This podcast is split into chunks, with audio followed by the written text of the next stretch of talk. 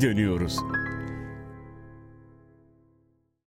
Geri dönüyoruzdan herkese merhaba. Öncelikle sesim için herkesten özür dilerim. Birkaç gündür böyle basit bir hastalıkla mücadele ettim. Erteledik, erteledik kaydı ama daha fazla artık erteleyecek zamanımız kalmadığı için sizleri bu sese maruz bırakmak durumunda kaldım. Ee, bunun için özür dilerim. Döre Hocam hoş geldin. Hoş bulduk Mahir geçmiş olsun. Teşekkür ederim sağ ol. Seni gördüm daha iyi oldum. Hızlı toparlayacağım diye düşünüyorum. Şimdi bugün bu bölümümüzün duygusal bir anlamı var bizim için. Bu bölüm bizim son bölümümüz. Önümüzdeki dönem, önümüzdeki sezon diyelim yani Dünya Kupası'ndan sonraki dönem yeni bir seriyle geri döneceğiz belki ama kısa bir süre ara vereceğiz diyelim. O yüzden son bölümümüz olduğunu da bilerek kimseyi gücendirmeden, kimseyi kimseyi ağlatmadan bugün biraz kadından, aileden, ana tanrıça kültünden, toprak ve doğurganlık arasındaki ilişkiden bahsedeceğiz kültürlerde, e, tarihte. E şimdi hocam her arkeoloji öğrencisinin, sen de ben de bunu kinen deneyimlediğimiz için bu kadar rahat söylüyorum. Her arkeoloji öğrencisinin e, arkeoloji eğitimine başlar başlamaz ilk gördüğü görseller arasında genellikle e, koca memeli, koca kalçalı, özellikle doğurganlığın ve anneliğin, anaçlığın vurgulandığı küçük heykelcikler, figürinler karşısına çıkar. Bunun sebebi o dönemin kadınlarının özellikle çağdaş kadın yani modern kendi zamanımızın kadınlarına kıyasla daha kilolu olması değil, özellikle doğurganlığın vurgulanması bu tasvirli sanat eserlerinde. Doğurganlık neden bu kadar önemliydi? Neden toprakla ilişkilendirildi? İstersen en temelinden buradan başlayalım. Sonra biraz aileden konuşalım. Evet bu bahsettiğin tipte kadın figürleri daha çok tabii Neolitik dönemde yaygınlaşıyor. Yani Paleolitik çağda da varlar. Hiç yok değiller ama bunların böyle neredeyse her yerde bir anda böyle artmaya başlaması Neolitik e, yerleşik yaşam ardından işte tarımın önem kazanması. Yani buna toprağın önem kazanması da diyebiliriz. Bununla yaygınlaşıyor. Genelde dünya mitlerinde kadınla toprak arasında da bir bağ kuruluyor. Yani bizdeki bu toprak ana deyiminin yansıttığı üzere genellikle tarım tanrıçaları dişil tanrılar oluyorlar, tanrıça oluyorlar. Toprakla ilgili, tarımla ilgili mitler bize bu kadın ve toprak arasında, tarım arasında bir bağ olduğunu yansıtıyor ve bu tür figürünler de tarımla daha çok belirgin hale geliyorlar. Aslında paleolitik kadının bu kadar kilolu, bu kadar doğurgan olduğunu düşünmüyoruz. Çünkü avcı toplayıcılar biliyorsun yaşamları boyunca sürekli hareket halinde oldukları için öyle yanlarında çok çocuk taşıyabilecek potansiyele sahip değiller. Bir ya da iki çocuk yapıyorlar kadınlar o dönemde. Bazı kadınlar hiç çocuk yapmıyor. Yani topluluğun genel olarak şey teyzeler var yani ortak bakım yapan çocuklara. Zaten 5-6 yaşına gelmeden bir çocuk ikinci çocuğu yapma şansı yok. O yüzden böyle çok doğurgan, çok anaç, çok işte süt dolu memeleriyle, geniş kalçalarıyla doğurgan kadın tipi daha çok Neolitik dönemde karşınıza çıkan bir tip. Zaten o eski tarım toplumları biliyorsun neredeyse her yıl çocuk yaparlardı. Daha geçen işte bu modern öncesi dönemlere kadar bir hatta 50-100 yıl öncesine kadar Anadolu'da 10 kardeş olmak, 11-12 kardeş olmak doğal bir şeydi. Çünkü biliyorsun bunların yarısı da yetişkinliğe varmadan ölüyordu yani. Yani sürekli doğuruyorlardı ama bunların büyük kısmı da ölüyordu. Bu açıdan e, nüfus artışıyla doğurganlık ve kadının doğurgan bir figür olarak karşımıza çıkması aslında biraz yerleşik yaşamla, tarımla, neolitik toplumla özdeşleşebilir diyebiliriz. Aslında kadının toplumun bunu nasıl ifade etmek daha doğru olur bilmiyorum ama toplumsal hayatın biraz dışına itilmeye başlanması da tarımın yerleşmesiyle birlikte ortaya çıkıyor diyebiliriz sanırım. Yani tarımın yani sürüler halinde av hayvanlarının peşinden koşan küçük topluluklardan e, yerleşik olarak belli bir mıntıkada tarım yapan insan toplumuna dönüşme macerasında herhalde bu fiziksel gücün eskisi kadar belirleyici bir rol oynamamasıyla da alakalı bir şey var. Yani sonuçta tarlayı kendin de sürebiliyorsun. İşte evcilleştirdiğin hayvanlara da sürdürebiliyorsun. Kadının evi temsil etmeye başlaması şeyle birlikte yerleşik hayata geçmekle birlikte kadının evi temsil etmeye başlaması hem ona bir kutsiyet atfetmekle beraber hem de onu biraz toplumsal hayatın yani o aktif dinamik toplumsal hayatın biraz dışına itmeye başlıyor ve işte yani neredeyse modern çağlara kadar da kadın toplumsal yaşamdaki yeri pek görünür olmuyor çağlar boyunca. Ya burada tabii bizi dinleyenlerin konuya hakimiyet ortalamalarıyla da hareket etmek lazım. Örneğin hani kadınların her zaman böyle çok çocuk sahibi olduğu ya da anaç olduğu hep annelik yaptığı falan anlatılıyor.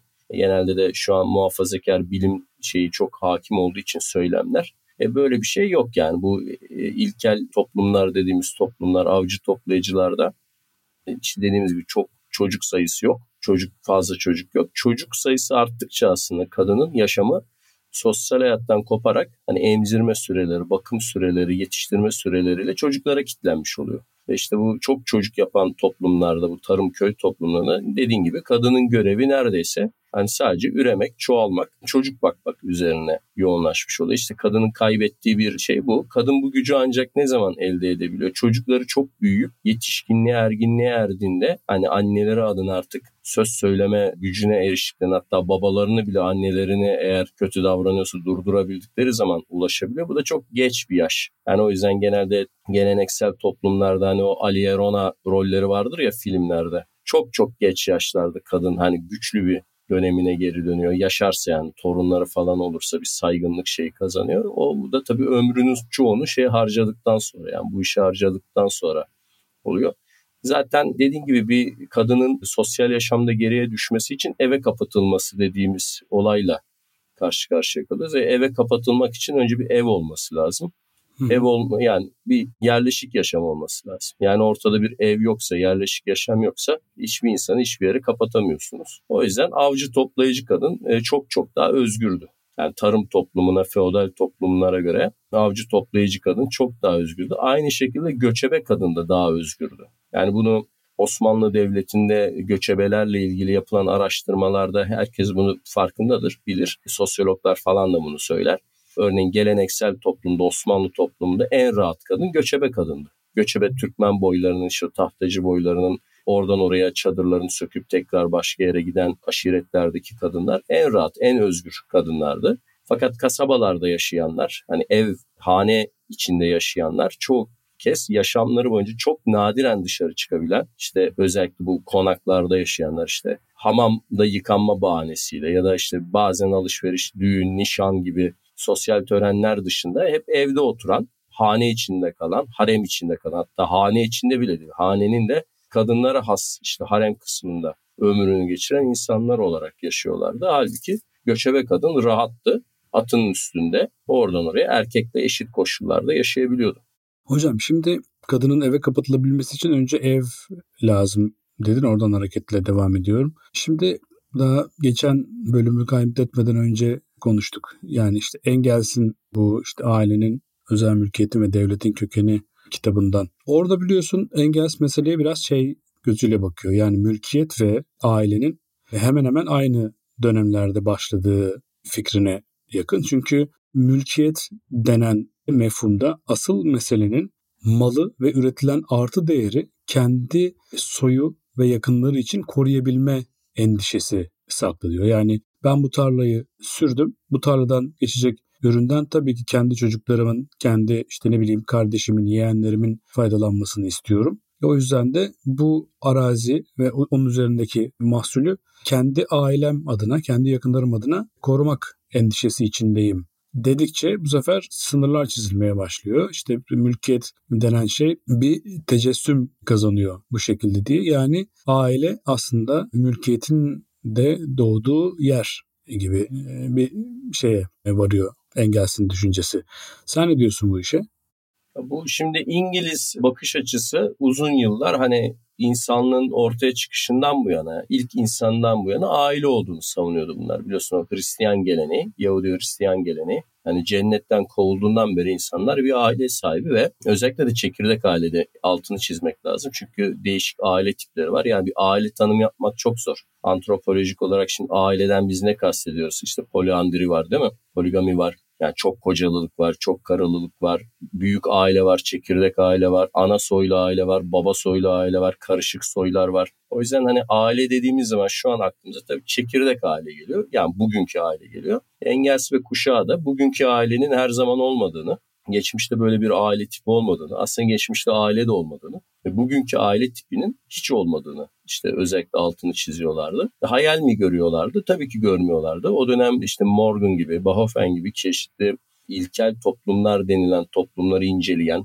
ya da mitolojideki eski antik toplumlar hakkında bize bilgiler sağlayan kaynakları inceleyerek bir zamanlar bugünkü anladığımız anlamda bir ailenin eskiden var olmadığını ve aile dediğimiz mefhumun sürekli bir değişim içinde olduğunu kanıtlama çabasındaydılar. Burada da haklılardı. Çünkü gerçekten de aile dediğimiz kurum yüzyıldan yüzyıla ve kültürden kültüre, dönemden döneme, coğrafyadan coğrafya değişen bir şey. Yani neyden bahsettiğimiz bu konuda tartışmalı. Örneğin baba soylu aileleri düşünelim ya da ana soylu aileleri düşünelim. İşte ana soylu bir ailede ne oluyor? Baba önemli değil. Baba önemsiz bir figür ana soylu ailede. Çünkü daha serbest cinsel yaşamın olduğu topluluklarda gerçekten babanın kim olduğu belli değil. Fakat annenin kim olduğu her koşulda ve her durumda belli. Bu yüzden de soy işte anneden geçiyor, anne tarafından geçiyor. Yani çocuk da baba ve babanın ailesini tanımıyor, onları bir yabancı olarak görüyor. Anne ve annenin sülalesini kendi kanından akrabası olarak kabul ediyor. İşte bu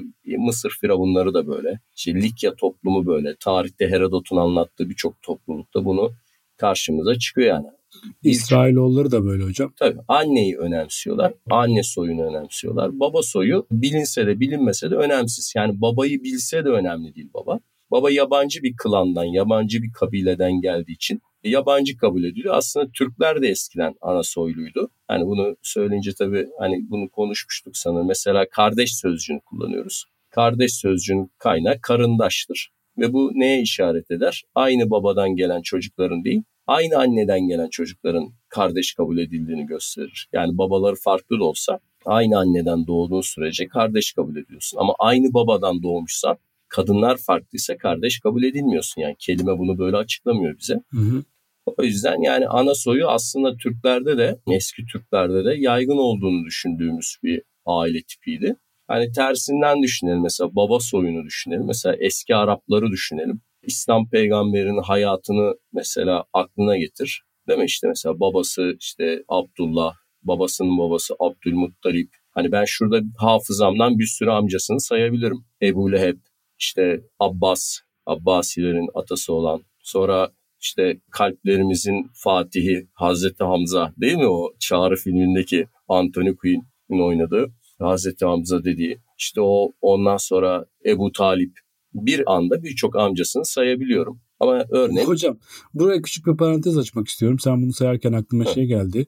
İncil'de de biliyorsun İsa'nın soy ağacını anlatarak başlar. Örneğin işte Matta Hı. İncil'i. Fakat çok ilginç bir orada bir teknik bir hata var. İncil'de İsa'nın baba soyu yani Yusuf'un ceddini anlatarak başlıyor. Fakat aslında Yusuf'la İsa arasında yani yine İncil'in iddiasına göre genetik bir bağ yok. Yani eğer Tanrı'nın vahiyle işte Meryem'den dünyaya geldiyse İsa zaten genetik olarak Yusuf'la aralarında bir bağlantı yok. Ama ilginç bir şekilde yani ki Yahudiler yani gelenek olarak ana soylu olmaya daha yatkın bir toplumken şey olarak yani tabii Grekler daha baba soylu toplumlar olduğu için ve bu İncil'ler Grek toplumları için yazıldığı için yani Helen toplulukları için yazıldığından dolayı baba soyunu anlatarak başlıyor ama dediğim gibi yani İsa'nın babasıyla yani İncil'de anlatılan hikayeyi baz alarak söylüyorum. İsa'nın babasıyla İsa arasında aslında genetik bir bağ zaten yok. Teorik olarak yoksa. Hı hı. Ama aslında babasıyla bağ olsaydı da önemli olmaması gerekiyordu İbrani geleneği açısından. Hani anneden gelen hı hı. soyun hı hı. Yusuflara dayanması önemli olması gerekiyordu. Ama mesela o çelişki İslam tarihinde yok. Çünkü işte peygamberin dayıları bilinmiyor örneğin. Yani bilinmiyor dedim. Diyanet'in bir takım kaynaklarına iki tane dayısının adı geçiyor. Bunlar hakkında da bilgi yok. Bazı kaynaklar dayısı yoktu diyor. Bazıları da vardı ama diyor yani bir bilgi yok. Yani şimdi mesela amcalar hakkında burada bir saat konuşabiliriz. İşte Hamza hakkında, Ebu Talip hakkında, ne bileyim işte Abbas hakkında. Hani ama dayıları örneğin bilinmiyor. Benim takip ettiğim kadarıyla hiçbir İslam tarihçisi de hemen hemen antropolojik olarak yani neden biz işte Muhammed'in amcalarını bu kadar iyi biliyoruz, babasını ve baba soyundan bu kadar haberdarız da anne ve anne soyundan bu kadar haberdarsızız, bu kadar o soy hakkında bilgimiz yok diye de düşünmemiş, merak etmemişler. Çünkü mesele böyle bir antropolojik aile şey açısından yaklaşmıyorlar. Halbuki bunun bize verdiği mesaj şu, yani o toplumda Arap toplumunda biliyorsun mesela boşanma durumunda falan çocuk babaya kalıyor. Otomatik olarak yani babanın soyu olarak kabul ediliyor, mirası olarak kabul ediliyor. Bu hikayeler bize o toplumda annenin ve ana soyluluğun artık hiçbir etkisinin kalmadı. Eğer bir zamanlar vardıysa bile gösteriyor. Ama mesela başka toplumların mitleri incelendiğinde ise anne soyunun ve anneden gelen neslin önemli olduğunu anlıyoruz. Hocam acaba annesini çok erken kaybettiği için annesinin ailesiyle de bağı koptuğundan kaynaklı mı bu şeyimiz yani bilgimizin olmaması bundan kaynaklı olabilir mi? Yok işte babasını da erken kaybediyor. Evet o da doğru. Babasını hiç görmüyor ki. Yani normalde annesini daha iyi tanıyor olması lazım. Anne sülalesini. Ama zaten hemen şeyin korumasını altına alınıyor. Babasının babasının koruması vas, vasiyle. Dedesi ölünce de amcası Ebu Talib'in koruması altına giriyor. Hı. Ebu Talip ölünce de teorik olarak Ebu Leheb'in koruması altına girmesi lazım. Ama Ebu Leheb işte bildiğin üzere sahiplenmek istemiyor. Çünkü artık o peygamberlik iddiaları başlıyor. Evet. Ve Ebu Leheb orada şey krizi yaşıyor. Yani ailevi olarak korumak zorunda ama fikir olarak benimsemediği için işte orada kan bağıyla düşünce arasındaki çatışma yaşanıyor. Hatta şey deniyor bir ara gerçekten şeyin oğlu olduğu işte emin miyiz diye tartışmalar yaşıyorlar. Bizim kabilemize üye olup olmadığı gibi. O yüzden orada biz baba soyluluğun şeyini görüyoruz. Yani yoğun bir şekilde izlerini görüyoruz. Bunun dışında hani kadına bunun faydası neydi? Yani bazı antropologlar şey diyor çünkü ya siz boş bir tartışma yapıyorsunuz. Ana soylu ya da baba soylu bir ailede olması kadın için bir şey getirmiyordu. Çünkü ana soylu bir ailede de gene dayı yani erkek kardeş hakimiyeti vardı. Çocukların vasisi bu sefer dayı oluyordu. Yani gene erkek egemenli oluyor diyorlar. Ama ben bu konuya çok katılmıyorum. Çünkü ana soylu toplumlarda koca yabancı kabul edildiği için yani dışarıdan damat olarak geliyor kabileye. Yani öyle bu tür toplumlarda bu Kızılderililerde çok yaygın, Moğollarda çok yaygın. Şeyi hatırlarsın belki bilmiyorum Cengiz Han'ı küçükken Timuçin'i babası damat olarak şeye veriyor. Bört, Börte'nin klanına veriyor. Sana diyor çok iyi bir damat getirdim diyor. Oğlumuz size emanet ediyorum diyor. Yani şimdi damat dışarıdan geldiği için orada kadına şiddet uygulaması, kadını dövmesi, işte ona zarar vermesi falan mümkün değil. Böyle durumda hemen kovuluyor kabileden. Birçok hatta antik toplumda ve ilkel toplumlar denilen kabilelerde damatlar hanede karısıyla beraber yaşayamıyor. Onlar ortak bir büyük damatlar evi ya da işte öyle diyelim büyük evde birlikte yaşıyorlar. Hanelerine yani evlendikleri kadının kulübesine işte sadece çocuk yapma amacıyla zaman zaman belli periyotlarda uğrama hakları var. Onun dışında o eve gidemiyorlar. Orada doğan çocukları üzerine hak talep edemiyorlar. Onları alıp kendi kabilelerine götüremiyorlar ve malları da aynı şekilde kendi kabilelerine taşıyamıyorlar. E bu kadına tabii büyük bir bana göre tabii özgürlük alanı veriyor. Yani şöyle düşünsen hani en azından kocasından dolayı bir özgürlük alanı veriyor ve onu en azından kocası karşısında çok büyük ölçüde bağımsız kılıyor. Tabii bu kocaya karşı bağımsızlık kadının kendi erkek kardeşlerine ve sülalesine karşı olan bağımlılığı biraz dengeleniyor. Ama ana soylu toplumda kesinlikle şundan eminiz bir koca baskısı şeyi çok az. Yani böyle bir baskı unsuru kurmanın şartları yok ve bu baba soylu aileye göre ana soylu aile kadın için yani kesinlikle daha pozitif sonuçlar doğuruyor diyebiliriz. Hocam bundan birkaç sene önce kıymetli hocamız Tanıl Bora ve sevgili Mustafa Çiftçi'nin derlediği bir kitap var. Yengeler Cumhuriyeti diye. Yenge kavramı üzerine yazılmış çeşitli yazıların derlendiği şahane bir kitap iletişim yayınlarından çıkmıştı. Ben de buraya bir yazıyla katılmıştım. E, bu kitapta bu kitap için bu yazıyı yazarken biraz böyle şey bu işte İngilizce'de böyle kinship denen yani bu akrabalık terimleri üzerine biraz bir şeyler okudum ettim falan. Çok ilginç bir şekilde akrabalık terimleri yani Atlantik Okyanusu'nu hatta yani yeni dünyayı yoksa Atlantik Okyanusu'nu baz alıp doğuya doğru gittikçe çatallanmaya başlıyor. Yani şöyle bir şey İngilizce'de biliyorsun amca dayı arasında bile bir fark yoktur. Ya da işte Fransızca'da. Yani illa da belirtmek gerekirse işte anne tarafından amca, baba tarafından amca diye işte o kullanılan kelimeyi kullanarak söylersin ama şimdi bir de Türkçedeki şeylere bakıyorum. Yani mesela işte eltisi, görümcesi, yengesi, eniştesi falanı filanı böyle hani onlarca onlarca şey farklı adlandırma var. Yani kuzeni başka, yeğeni başka bilmem nesi başka böyle bir sürü terim var. Ben bu işte hani biz doğulular böyle yani en azından Orta Doğulular biz bu işte herhalde liderizdir diye düşünürken baktım ki Çin'de bu iş artık çıldırmış durumda. Yani Çince'de örneğin şeyleri bütün e, kardeşleri bütün kardeşler neyse de annenin ya da babanın bütün kardeşlerini sırasına göre farklı anlıyorsun. Yani en büyük dayıya başka bir şey diyorsun, ortanca dayıya başka bir şey diyorsun, en küçük dayıya daha başka bir şey diyorsun falan gibi. Onların çocukları için farklı terimler var. İşte eğer işte ana bir baba ayrı kardeşsen işte başka kelimeler var, bilmem neler var falan filan. Yani bu kadar şeyi şunun için anlatıyorum.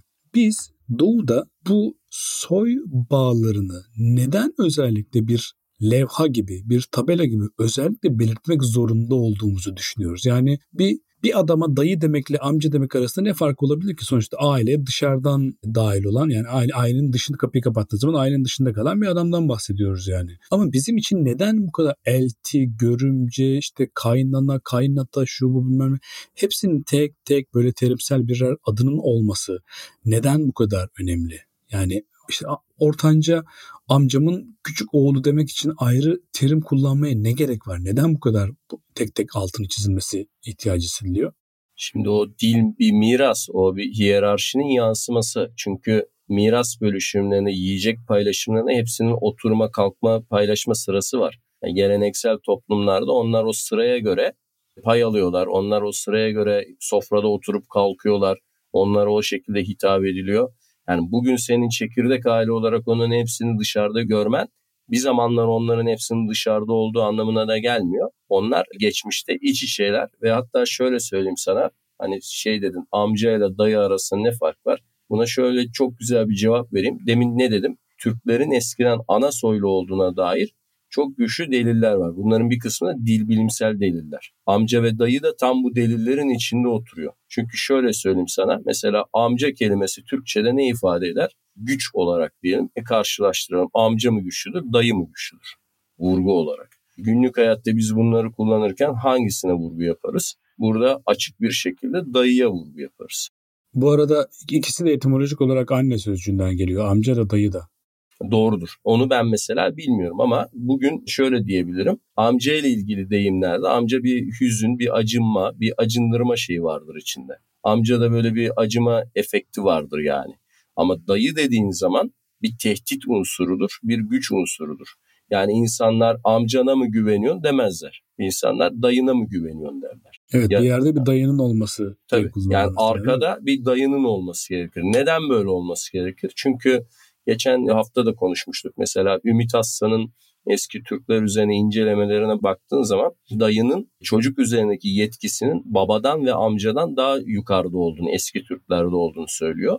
Bu yuğu törenlerinde en büyük pay önce dayıya ait ve sen babanın mallarından çok dayının mallarından yağma hakkına sahipsin. Hmm. Yani dayın sana bakmak zorunda ve dua ederken de önce dayıya dua edilirmiş. Önce ondan yardım istenirmiş. Yani dayı unsuru bizde eski Türklerde amca ya da babadan daha baskın bir figür olarak ortaya çıkıyor ve biz bugün çok farklı bir aile sistemine geçmiş olmamıza rağmen dil, dilimiz söylemsel olarak bu eski hatırayı hala koruyor ve bugün hala biz sıkıştığımız zaman hani amcan nerede demiyoruz. Bu işin şeyi nereye çıkıyor gene gene dayıya çıkıyor gibi. Tanımadığımız kadınlara hitap ederken de hala değil teyze diyoruz bu arada. O da var. Evet. Ve zaten teyze hani anne yarısıdır sözüyle falan zaten daha böyle baskın bir yakınlık şeyi kuruyor gibi bunu çoğaltabiliriz. Yani o terimlerin bu kadar çeşitli olması bunun önemi bir zamanlar bunlarda bu bahsettiğin mal mülk üleşmelerinde, paylaşımlarında kimin daha çok hakkı olduğuna, kimin daha öncelikli olduğuna dair yani bu modern hukuk sistemleri gelene kadar biliyorsun ki yani öncelikler şeydi. Mesela eski Moğollarda en küçük çocuk çok kıymetliydi. Ülkenin en değerli toprakları en küçük çocuğa veriliyordu. Fakat Romalılarda falan en büyük çocuk çok değerliydi. Bunu konuşmuştuk seninle sanırım. Hani İbranilerde de değil mi en büyük çocuk örneğin daha kıymetlidir. Tanrı'ya hani kurban edileceği zaman büyük çocuğun edilmesi gibi. O yüzden o sıralamalar büyük amca, küçük amca, ortanca amca, dayı vesaireler aslında e, bir takım zamanlar kabileler arasındaki ilişkilerde hatta kimin kimle evleneceğini, kimin kimle mal üleşeceğini, bölüşeceğini karşılıklı evlendirme kurallarında kimi kime denk geldiğini gösteren çok e, bugün bizim için büyük ölçüde anlamını yitirmiş ama e, işte dil bilimcilerin, filologların, arkeologların incelediği zaman bağlantılarını kurabildikleri olgular olarak görmek lazım. O yüzden hani terimlere böyle bakabiliriz. Hocam bu arada şeyi tabii tavsiye ederim. Yengeler Cumhuriyeti kitabını dinleyenlere tavsiye ederim. Güzel bir kitap ama oradan biraz spoiler gibi olacak. Yenge sözcüğünün ben etimolojisi üzerine biraz düşündüğüm bir şey yazmıştım oraya. Epey bir araştırdım nereden geliyor bu kelime bize diye. Birkaç görüş var tabii. Bunlardan en akla yatkın olan iki tanesi. Birincisi biliyorsun eski yazıda yani Osmanlıca'da sağır kef diye bir harf vardır. Yani aslında bizim İç Anadolu'da işte Akdeniz'in e, iç kesimlerinde falan yaşayan özellikle Türkmen boylarında hayatını sürdüren ama işte ne bileyim İstanbul Türkçesinde hakim Türkçe'de e, varlığını kaybetmiş bir ses var. N sesi yani nazal bir N ve G birleşimi bir ses. Yani şey gibi hani senin demek için senin senik yazarız ya mesela şeyde Osmanlıca'da. Aslında şey, orada... şeyde öyle değil mesela 20 gibi yazıp 20. Evet 20 20. Mesela şey deniz değil deniz. Hı. Çünkü orada bir şey var nazal burundan çıkan bir ses var yani. İşte o şey gibi tıpkı bu sağır kefle yazılan ın sesi gibi yeni sözcüğü de eski Türkçe'de yani eski yazıyla biliyorsun yengi e, yazılır. Şeyde baktığında şöyle karşıdan baktığında yeki diye görünür hatta. Bu yengi sözcüğünün yenge yani aileye yeni katılan biri anlamında müennesleştiği gibi yengi yenge diye yani böyle orada feminen bir ek alarak yani sonra bir he alarak Farsçadaki ya da işte Arapçadaki t'yi o Arapçadaki t'yi andırın bir şeyle yenge yani feminen müennes bir yeni yani aile yeni katılan kadın anlamında olabileceğini söylüyor. Bir başka görüşte yan gelen sözcüğünden zamanla dönüşmüş olabileceği yani ailede olmayıp aile sonradan yandan eklenen yani yan gelen yangi diye diye işte böyle bir şeyler çıkmış galiba. Çok daha fantastik görüşler falan da vardı ama onlara şimdi yer vermeyeyim burada. Şeyin de kitabın da esprisini kaçırmayayım belki okumak isteyen olur. Peki şimdi e, batı'da ve doğuda da yani akrabalığın farklı algılandığı, birçok şeyin farklı algılandığı gibi akrabalığın da farklı algılandığını biliyoruz. Peki bu fark hangi noktada doğdu? Yani tarım toplumunun ortaya çıkmasıyla mı doğdu yoksa ilk imparatorluklar zamanında mı doğdu? Orta çağda mı meydana geldi? Nasıl bu iki farklı dünya bu aile meselesinde bu kadar farklılaştı? Bunun 19. yüzyılda daha basit bir cevabı vardı. İnsan tarıma geçince baba soylu aileye geçti gibi. Yani o Engels kuşağı özellikle öyle düşünüyordu. Ama şimdi bu kadar emin değil antropoloji. Çünkü ya tarıma geçtiği halde hala ana soylulukta ısrar eden topluluklar var. Göçebe toplumların çoğu çift soya dayalı. Yani ana soyu da önemsiyor, baba soyu da önemsiyor. O tam bir karmaşa. Örneğin bizim bu Babürler iki soyu da önemsiyorlar. Hatta anne soyunu biraz daha önemsiyorlar. Çünkü anneden dolayı Cengiz Kağan'a bağlılar. O yüzden onu daha ön plana çıkarıyorlar. Babadan dolayı Timur'a bağlılar. Timur soyu o kadar önemli değil. Hani biraz pragmatik yaklaşmışlar. Hangi soy daha böyle şanlı şerefliyse hani onu daha ön plana çıkarıyorlar. O yüzden bugün antropolojide aile soyları ve akrabalık sistemleriyle tarım, göçebelik, işte sanayi ya da işte bahçe tarımı, avcılık arasında bu kadar mekanik bir bağ kurulamıyor. Bizi yanıltan örnekler var. İki tane avcı toplayıcı topluluk mesela yan yana yaşıyorlar. E bir tanesinde ana soy var, bir tanesinde baba soy var. Böyle olabiliyor. Yani akrabalık ilişkileriyle geçim arasında çok doğrudan bir bağ olduğu düşüncesi bugün pek revaçta olan bir düşünce değil. Ama bir zamanlar da bu kadar tutarlı bir şekilde miydi yoksa çeşitli miydi onu tabii Prestore için bilemiyoruz. Yani genel düşünce 19. yüzyılda neydi? Bütün insanlar bir zamanlar ana soyluydu. Fakat zaman içerisinde erkek egemenliği arttıkça ve mülkiyet geliştikçe işte bizim bu bahsettiğimiz hane ekonomisi ortaya çıktıkça erkekler daha baskın oldular. Niye? Çünkü erkek mal ve mülklerini kız kardeşinin çocuğuna yani yeğenine bırakmak istemiyordu.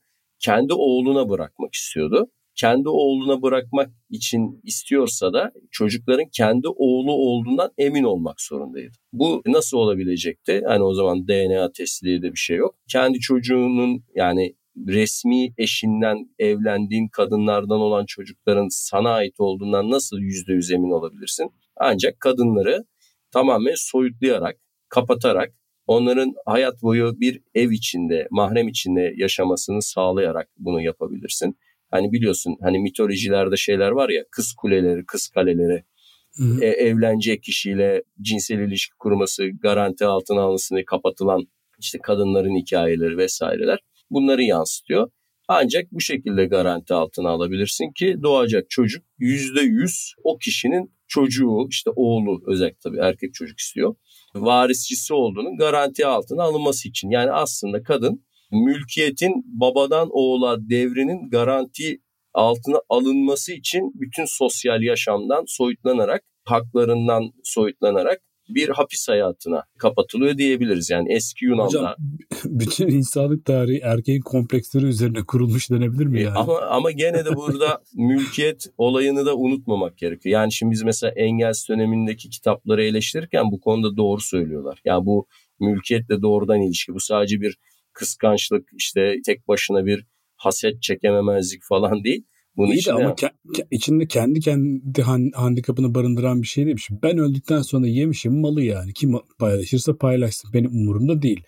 E, ama yani böyle ya ben bu çocuğa mal bırakıyorum ama ya bu çocuk benim çocuğum değilse falan diye ben böyle düşünüyor olmak için yani çok kom- büyük kompleksler içinde olman lazım yani böyle ya zaten genel olarak erkeğin kompleksleri üzerine kurulu bir insanlık tarihi var da yani sürekli olarak bir erkeğin iktidar savaşı, erkeğin kendini ispatlama telaşı bilmem nesi falan filan. Çünkü yani insanların arasındaki doğal seçilim hayvanların arasındaki kadar net değil. Daha iradi bir seçilim var insanların dünyasında şeye kıyasla, doğadakine kıyasla. O yüzden böyle erkeğin aman seçilmezsem, aman yani döllerimi sonraki nesilleri doğuracak şekilde aktaramazsam telaşıyla yarattığı, içine düştüğü kompleks gerçekten bütün insanlık tarihini baştan yazmış denebilir yani.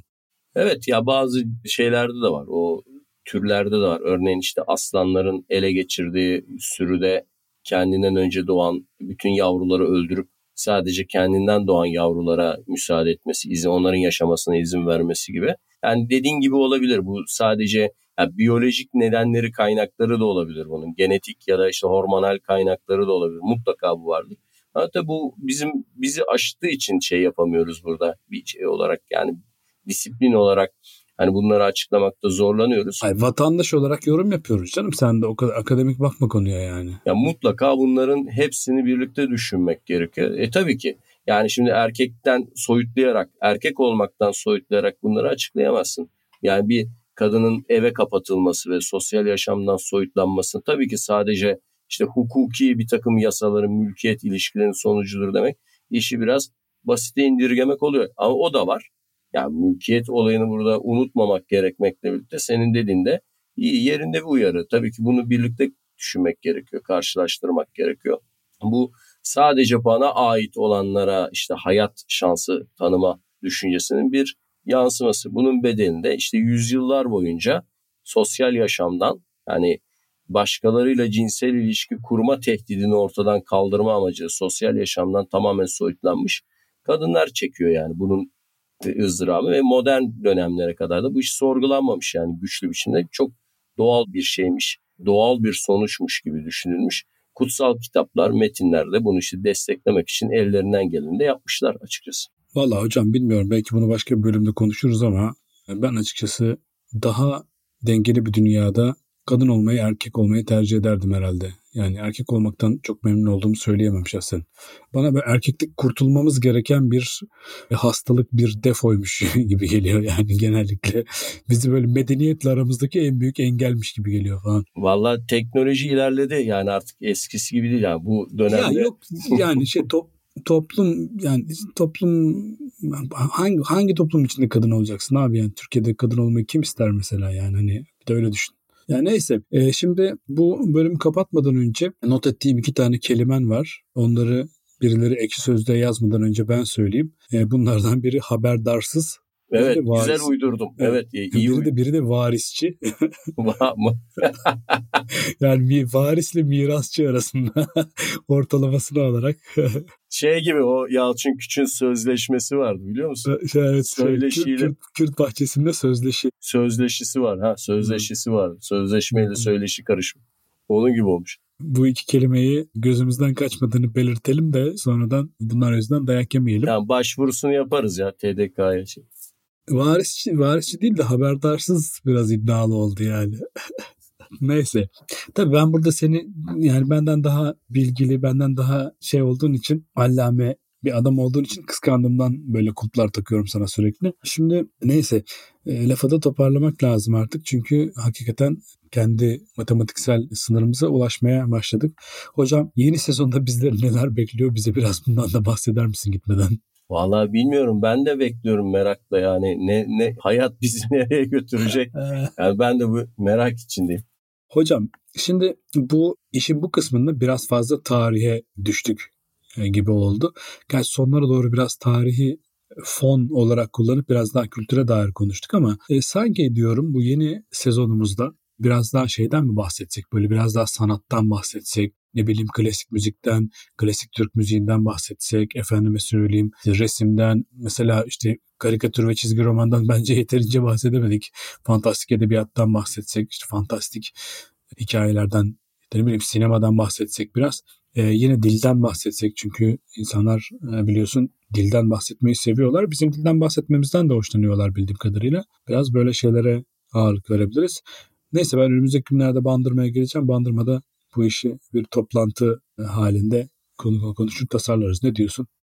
Ya olur zaten bir klasik müzik ya da Türk klasik müziği, Batı klasik müziği konusuna konuşmayı seninle bayağıdır düşünüyorduk. Güzel bir bölüm şey olabilir. Müzik üzerine birkaç bölüm yapabiliriz yani. Tabii o konuda da sen çok benden daha bilgilisin. Çünkü ben mesela nota bilmiyorum. Sen nota biliyorsun. Hatta bir müzik aleti de çalabiliyorsun. Belki insanlar çok bilmiyordur ama bu yanını. Hatta müzik aleti de yapıyorsun galiba bildiğim Yapıyorum hocam evet. yani, yani o konularda... Şöyle yapmakta çalmaktan daha iyi böyle söyleyeyim. Yani ben de seni biraz lafa tutarım. Böylece iyi olur. Yani ben sadece iyi bir dinleyiciyim çünkü hiçbir müzik aleti çalma, yapma ya da bir müzik aletin sesini diğerinden ayırt etme konusunda böyle başarılı değilim. Hatta şeyi hatırlarsın belki, belki de hatırlamazsın. Yıllar önce sana sormuştum. Utla tamburun sesini nasıl ayırt edebiliyoruz diye. Onu onu bana sen anlatmıştın. Böyle içini gıcıklatıcı cik cik cik bir ses e, geliyorsa o tamburdur demiştin. Tamburdur evet. Ha, öbürü daha böyle tok geliyorsa uğuttur. Ha tamam te, çok çok sağ ol demiştim ben de sana. Şimdi onu hatırladım bir müzik sohbeti yapabiliriz yani. Böylece benim müzik bilgimin kalitesini de ortaya koymuş oldu yani bu örnekle. Yok çok iyi, iyi bir örnekti yani benim için. Çünkü bilmeyen bir insana nasıl anlatılabilir? Başka nasıl anlatabilirsin ki mümkün değil. Neyse evet işte hiç Çavuşesku'dan bahsetmediğimiz bir bölümün daha sonuna geldik. Ve inşallah Çavuşesku'dan hiç bahsetmeyeceğimiz günler de yakındır hocam. Bir sezonumuzun sonuna geldik. Kah güldük, kah ağladık. Su gibi akıp geçen 30 bölümümüz oldu elimizde. Bu bölümle birlikte sahnelere bir süre veda edip sonra sürprizlerle dönmek niyetimiz var. Bu zamana kadar kırdığımız, gücendirdiğimiz, efendime söyleyeyim yanlış anlaşılmasına sebebiyet verdiğimiz kim olduysa hepsinden de bu vesileyle aflarını rica edelim. E, yanlış bir şey söylediysek, eğer bir e, maddi hataya yol açtıysak, herhangi bir e, bilgiyle ilgili insanların kafasını karıştırıp yanlış bir şey yönelttiysek, yanlış bir şeye yol açtıysak onun için de aflarını rica edelim. Böyle şey gibi tamamen veda ediyormuşum gibi konuştum ama e, aslında o kadar da veda etmiyoruz. Yani işte şurada 3-4 hafta sonra yine buluşacağız büyük ihtimalle. E, senin son olarak söylemek istediğin bir şey var mı hocam? Yok ben e, şahsi olarak çok eğlendim ve senden de çok şey öğrendim. Ayrıca senin sorularına cevap verebilmek için de kendi kendimi bayağı da zorlamış oldum. Tabii hatalı şeyler söylüyoruz. Bunu tekrar hatırlatalım. Bunları düzenlemiyoruz. Yoksa yanlışları sonradan işte silip düzeltmesi kolay ama bu tercih ettiğimiz bir yöntem değil. Ben de yani bizim kadar eğer eğlenmişse dinleyenler birinci amacımız bu. Yani böyle eğlenerek öğrendilerse bu bizim amacımıza ulaştığımızı gösteriyor. Amacımız varisçilerimizin bizden utanmayacağı, e, bir şeyler bırakmak geriye. İşte dinleyenlerimizin çeşitli konulardan haberdarsız kalmamasını sağlayacağımız şeyler anlatmaktı. E, kah güldük kah eğlendik dediğim gibi. Ya daha neşeli bir arkeoloji, daha neşeli bir antropoloji, filoloji konusunda daha böyle ilgi çekici ve neşeli bir dil kullanmak mümkün. Ya bu alanlar çok ilgi çekici alanlar olmakla birlikte buradaki akademik üslup insanların bu alanlardan korkmasına yol açıyor, uzak durmasına yol açıyor. Yani biraz bunu kırıp da bu alanların aslında içeriklerine dönük o keyfi yaşatabildiysek yani başarılı olmuşuz demektir. Tabii kırdık, ki arada hocam. Yani 5000, hat, 5000 tane abonemiz varmış biliyorsun. Yani hatalar tabii ki olacak. Emin olun en ciddi yani çalışmalarda bile biz o hataları görüyoruz. Bu bir eksiklik değil. Bunlar şeyin normal sonuçları. Bu tür çabaların sonuçları. Hocam ben de tüm dinleyenlerin huzurunda sana bir kere daha teşekkür ediyorum. İncelik ediyorsun ama asıl ben senden bir sürü şey öğrendim yine. Ve zaten benim e, hayatımın büyük bir çoğunluğu senden bir şeyler öğrenerek geçti. Neyse ki bu bu gelenek hiç bozulmadı ve senden bir şeyler öğrenmeye devam ediyorum sürekli. Bu vesileyle insanların da senden bir şeyler e, öğrenebileceği, e, seni tanıyabileceği bir şey ortaya koymuş olduk. Yeni sezonumuzda, yeni serimizde buluşmak üzere. Şimdilik müsaade isteyelim tüm dinleyenlere. Hoşçakalın, kendinize dikkat edin. Çok kalabalık yerlere çıkmayın, sağlığınıza özenin diyelim. Hoşçakalın. Sonraki bölümümüzde görüşmek üzere.